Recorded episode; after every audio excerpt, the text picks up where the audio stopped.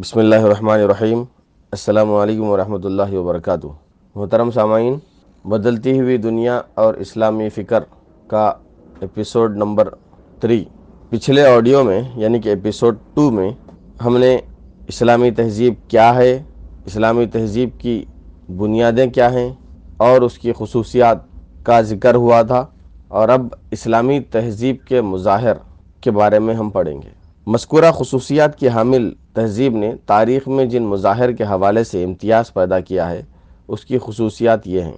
جن میں پہلا یہ ہے کہ مسلمانوں نے ایک ایسا نظام حکومت اور معاشرہ قائم کیا جو بے نظیر مساوات اور عدل پر مبنی تھا۔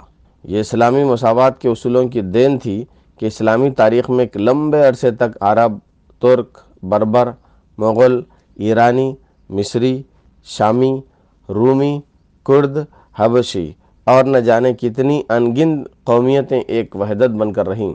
بربر حکمراں بنے تو عربوں نے ان کی اطاعت کی، حتیٰ کہ غلام بھی حکمران بنے۔ یہودیوں نے اپنے تاریخ کا سب سے خوبصورت اور پرامن دور عثمانیہ سلطنت میں گزارا، جہاں انہیں پورا تحفظ بھی حاصل تھا اور بھرپور حقوق بھی۔ اکثر جگہوں پر مسلمان حکمرانوں نے رفاہ عامہ اور فلاح و بہبود کے بے مثال کام انجام دیے۔ اور اپنی رعایا کے دیرینہ مسائل حل کیے اور ان کے لیے طرح طرح کی سہولتیں پیدا کیں۔ اسلامی دور حکومت کے رفاہی کام، سڑکوں کا حسن انتظام، ڈاک کا انتظام، رعایا کی حفاظت اور سلامتی کا نظام، آب پاشی یعنی کہ اریگیشن کے انتظامات شفا خانے اور مریضوں کی دیکھ بھال، مسافر خانے، بیواؤں، یتیموں، محتاجوں اور مفلسوں کی خبر گیری اور ان کے لیے بے شمار اوقاف اور بے لاگ انصاف۔ اور دادرسی کے انتظامات پر بہت سے مغربی مصنفین یعنی کہ ویسٹرن رائٹرز نے بھی تفصیل سے لکھا ہے۔ دوسرا، اسلامی تہذیب کا ایک اور نمایاں مظہر وہ تجارتی اخلاقیات ہے، جس کا مظاہرہ مسلمان تاجر پوری دنیا میں کرتے رہے۔ اسی اخلاق نے جنوبی ہند یعنی کہ ساؤتھ انڈیا، جنوب مشرقی ایشیا، ساؤتھ ایسٹ ایشیا اور چین میں قبول اسلام کی راہیں ہموار کی اور آج ان علاقوں میں دنیا کی جملہ مسلم آبادی کا تقریباً ایک تہائی حصہ بستا ہے۔ تیسرا، یہ بھی اسلامی تہذیب ہی کا مظہر تھا کہ مسلمانوں نے یونان، فارس اور ہندوستان سے مختلف علوم سیکھے۔ ان علوم کو اسلامی عقائد اور اصولوں کی کسوٹی پر بھی، کسا اور انسانی فلاح و بہبود کے مقصد کی کسوٹی پر بھی۔ جن علوم و فنون کو صحیح اور انسانیت کے لیے مفید سمجھا، انہیں نہ صرف قبول کیا بلکہ بے نظیر بلندیوں تک انہیں ترقی دی۔ یونان و ہند کی علمی روایات کے برعکس انہوں نے علوم و فنون کو صرف فلسفیانہ مشگافیوں تک محدود نہیں رکھا، بلکہ انہیں انسانیت کے لیے مفید بنایا اور تجرباتی سائنس ایکسپریمنٹل سائنس اور استقرائی طریقوں انڈکٹیو میتھڈس کی ایجاد کے ذریعے انسانیت کے لیے مفید ٹیکنالوجیز کو فروغ دیا اور بالآخر سائنس اور ٹیکنالوجی کے جدید ترقی یافتہ دور کا سنگ بنیاد رکھا۔ چوتھا ادب میں مسلم ادیبوں نے خدا کی شان اور کبریائی کے بیان اور خدا اور نبی کریم صلی اللہ علیہ وسلم سے محبت کے اظہار کے علاوہ اخلاقی قدروں کی ترویج اور انسانی زندگی کے مسائل کی ترجمانی کو اپنی تخلیقات کا موضوع بنایا۔ بے شک بعض مسلم ادیبوں نے بے مقصد داستان گوئی، خوش آمدانہ قصیدہ گوئی اور شراب و شباب کے تذکروں کو بھی اپنی تخلیقات کا محور بنایا۔ لیکن ظاہر ہے کہ یہ اسلامی تہذیب کی ترجمانی نہیں تھی اور اسلامی معاشرے میں اس طرح کے ادبی رجحانات کو فروغ عام حاصل نہیں ہو سکا۔ پانچواں، چونکہ اسلام توحید کے معاملے میں حد درج حساس ہے اور شرک و بدھ پرستی کے تمام دروازوں کو بند کرتا ہے، اس لیے اسلامی مزاج مجسمہ سازی اور تصویر سازی کا متحمل نہیں ہو سکا۔ اسلامی آرٹسٹوں نے اس کے مقابلے میں خوبصورت نقش و نگار اور خطاطی کے فن کو فروغ دیا۔ گھروں اور دفاتر کو تصاویر اور مجسموں کے بجائے تغروں سے سجایا گیا۔ عمارتوں میں بھی مروج مروج رحجان کے برخلاف، عمارتوں میں بھی مروج رحجان کے برخلاف نقش و نگار اور آیات قرآنی کی خطاطی کے دل فریب نمونے نقش کیے گئے۔ چھٹا، لباس اور غذا کے معاملے میں اسلامی تہذیب نے مخصوص معیارات قائم کیے۔ حلال و حرام کی تمیز کے ساتھ مسلمانوں نے مختلف مقامی غذاؤں کو قبول بھی کیا اور انہیں ترقی بھی دی، جس کے نتیجے میں ترکی، ایرانی، لبنانی، عربی، مغل، حیدرآبادی، پنجابی ملے اور دیگر دسیوں قسم کے طرزہائے پکوان، کوئزنس اسلامی معاشروں میں رائج ہوئے۔ یہی نفیس مذاق لباس کے معاملے میں بھی پروان چڑھا۔ اور یہاں چست، شفاف ملبوسات کو مسلمانوں نے مسترد کیا اور اسلامی مذاق کے مطابق ساتر اور وقار ملبوسات کی مختلف قسمیں اسلامی معاشروں میں رائج ہوئیں۔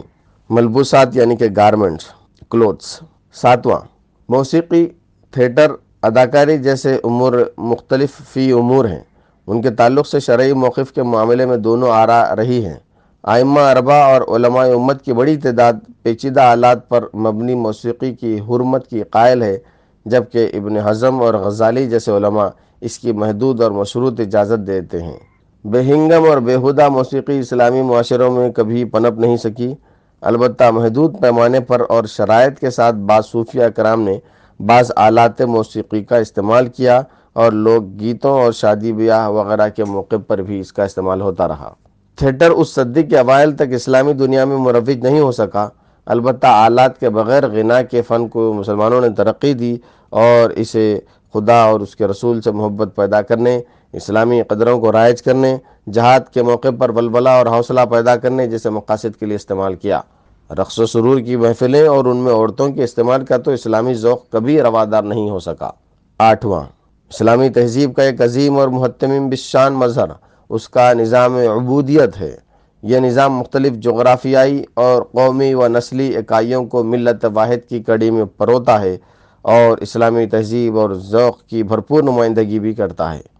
اس مظہر کو اسلامی دنیا کے ہر کونے میں اور ہر زمانے میں دیکھا جا سکتا ہے۔ دیگر مظاہر مسلمانوں کے زوال کے ساتھ کچھ دھندلا گئے ہیں، لیکن یہ مظہر آج بھی پوری آب و تاب کے ساتھ باقی ہے۔ مساجد کے پر شکوہ مینارے، صبح کی اولین ساعتوں سے لے کر دن کے مختلف حصوں میں وقفے وقفے سے بلند ہوتی ہوئی ازاں کی روح پرور آوازیں۔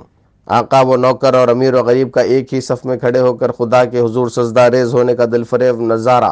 جمعہ کی نماز کے لیے جوق در جوق جاتے ہوئے بچوں، بوڑھوں اور جوانوں کے معطر قافلے، رمضان المبارک کی پاکیزہ فضائیں اور سحر، افطار تراوی اور تلاوت قرآن کا اہتمام، زکوٰۃ اور صدقہ فطر کی ادائیگی کا جوش، عیدین میں اجتماعی خوشی منانے کا نہایت باوقار انداز، اور سب سے بڑھ کر وہ بے نظیر عالمی میلہ جو چودہ سو برسوں سے بلا ناغا ہر سال مکہ کی مقدس سرزمین پر آباد ہو رہا ہے۔ اور اسلام کی شان عبودیت، وقار، بردباری و تحمل، انسانی اقوت و مساوات اور اسلامی تہذیب کی تمام اعلیٰ وارفہ قدروں کا نہایت شاندار طریقے سے مظاہرہ کرتا ہے۔ یہ سارے مظاہرے اسلامی تہذیب کے مزاج اور مقصد کی بہت خوبصورت اور مؤثر ترجمانی کرتے ہیں۔ اسلام تکثیری معاشرے اور جدید تہذیب یعنی کہ پلورل سوسائٹی اور ماڈرن کلچر اس بحث سے یہ بات واضح ہو گئی کہ تہذیب کے معاملے میں اسلام کا نقطہ نظر کیا ہے اور مسلمانوں نے کس طرح اپنے اصولوں کی بنیاد پر تہذیب کی عمارت کھڑی کی ہے۔ اس سے خود بخود یہ بھی معلوم ہو جاتا ہے کہ مشترکہ اور ہمہ تہذیب معاشروں میں دوسری تہذیبوں کے ساتھ تعامل کا طریقہ کیا رہا ہے اور کیا ہونا چاہیے۔ اس ذیل میں کچھ اصولی باتیں بطور خلاصہ درج کی جا رہی ہیں۔ پہلا، اسلام کے کچھ اٹل اصول ہیں۔ اسلامی عقائد سے وابستگی اور شرک اور مظاہر شرک سے مکمل برات۔ قرآن و سنت کی تعلیمات سے مستمت اسلامی اخلاقی اصولوں سے تعلق اور منکرات سے تنفر.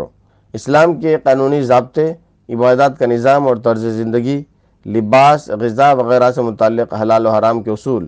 ان معاملات میں اسلام کسی مصالحت کے لیے تیار نہیں ہے.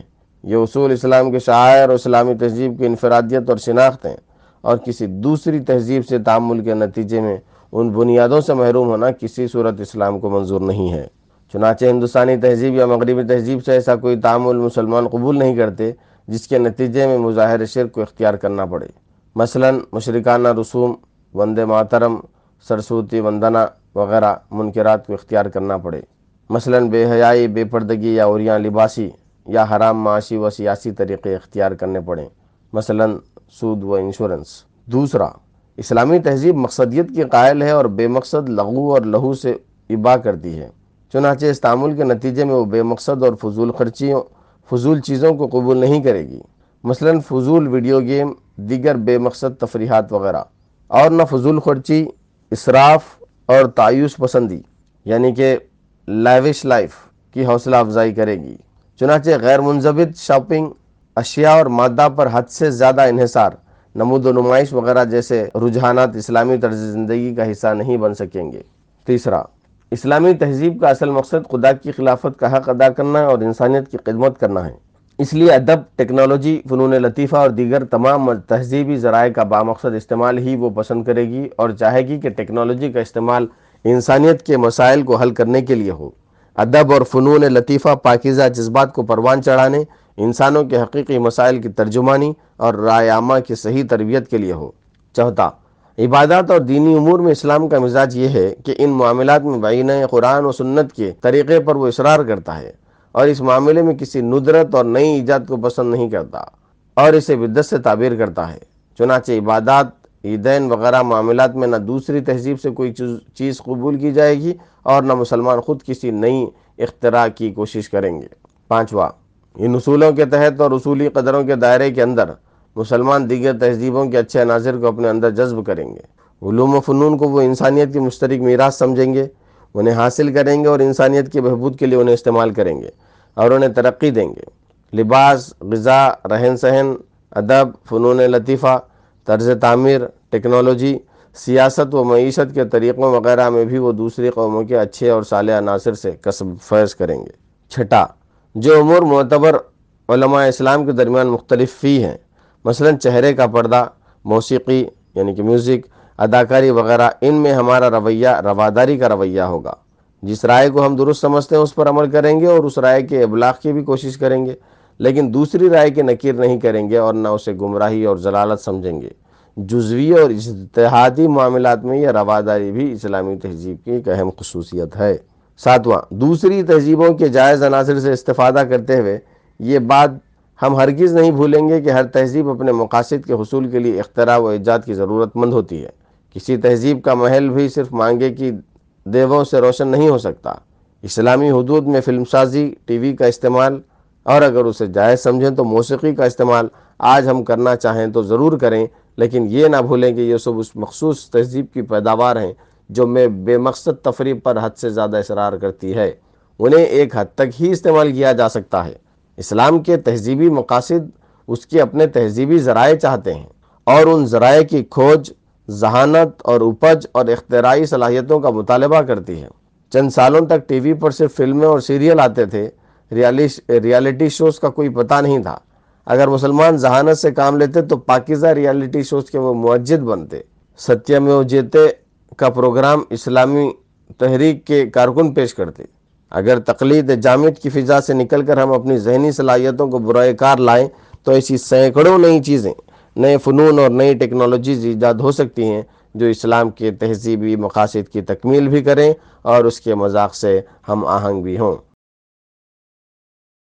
تیسرا ایپیسوڈ مکمل ہوا۔ آنے والے آڈیو میں تکثیری سماجوں میں امت مسلمہ کا کردار کا مطالعہ کیا جائے گا۔ جزاک اللہ۔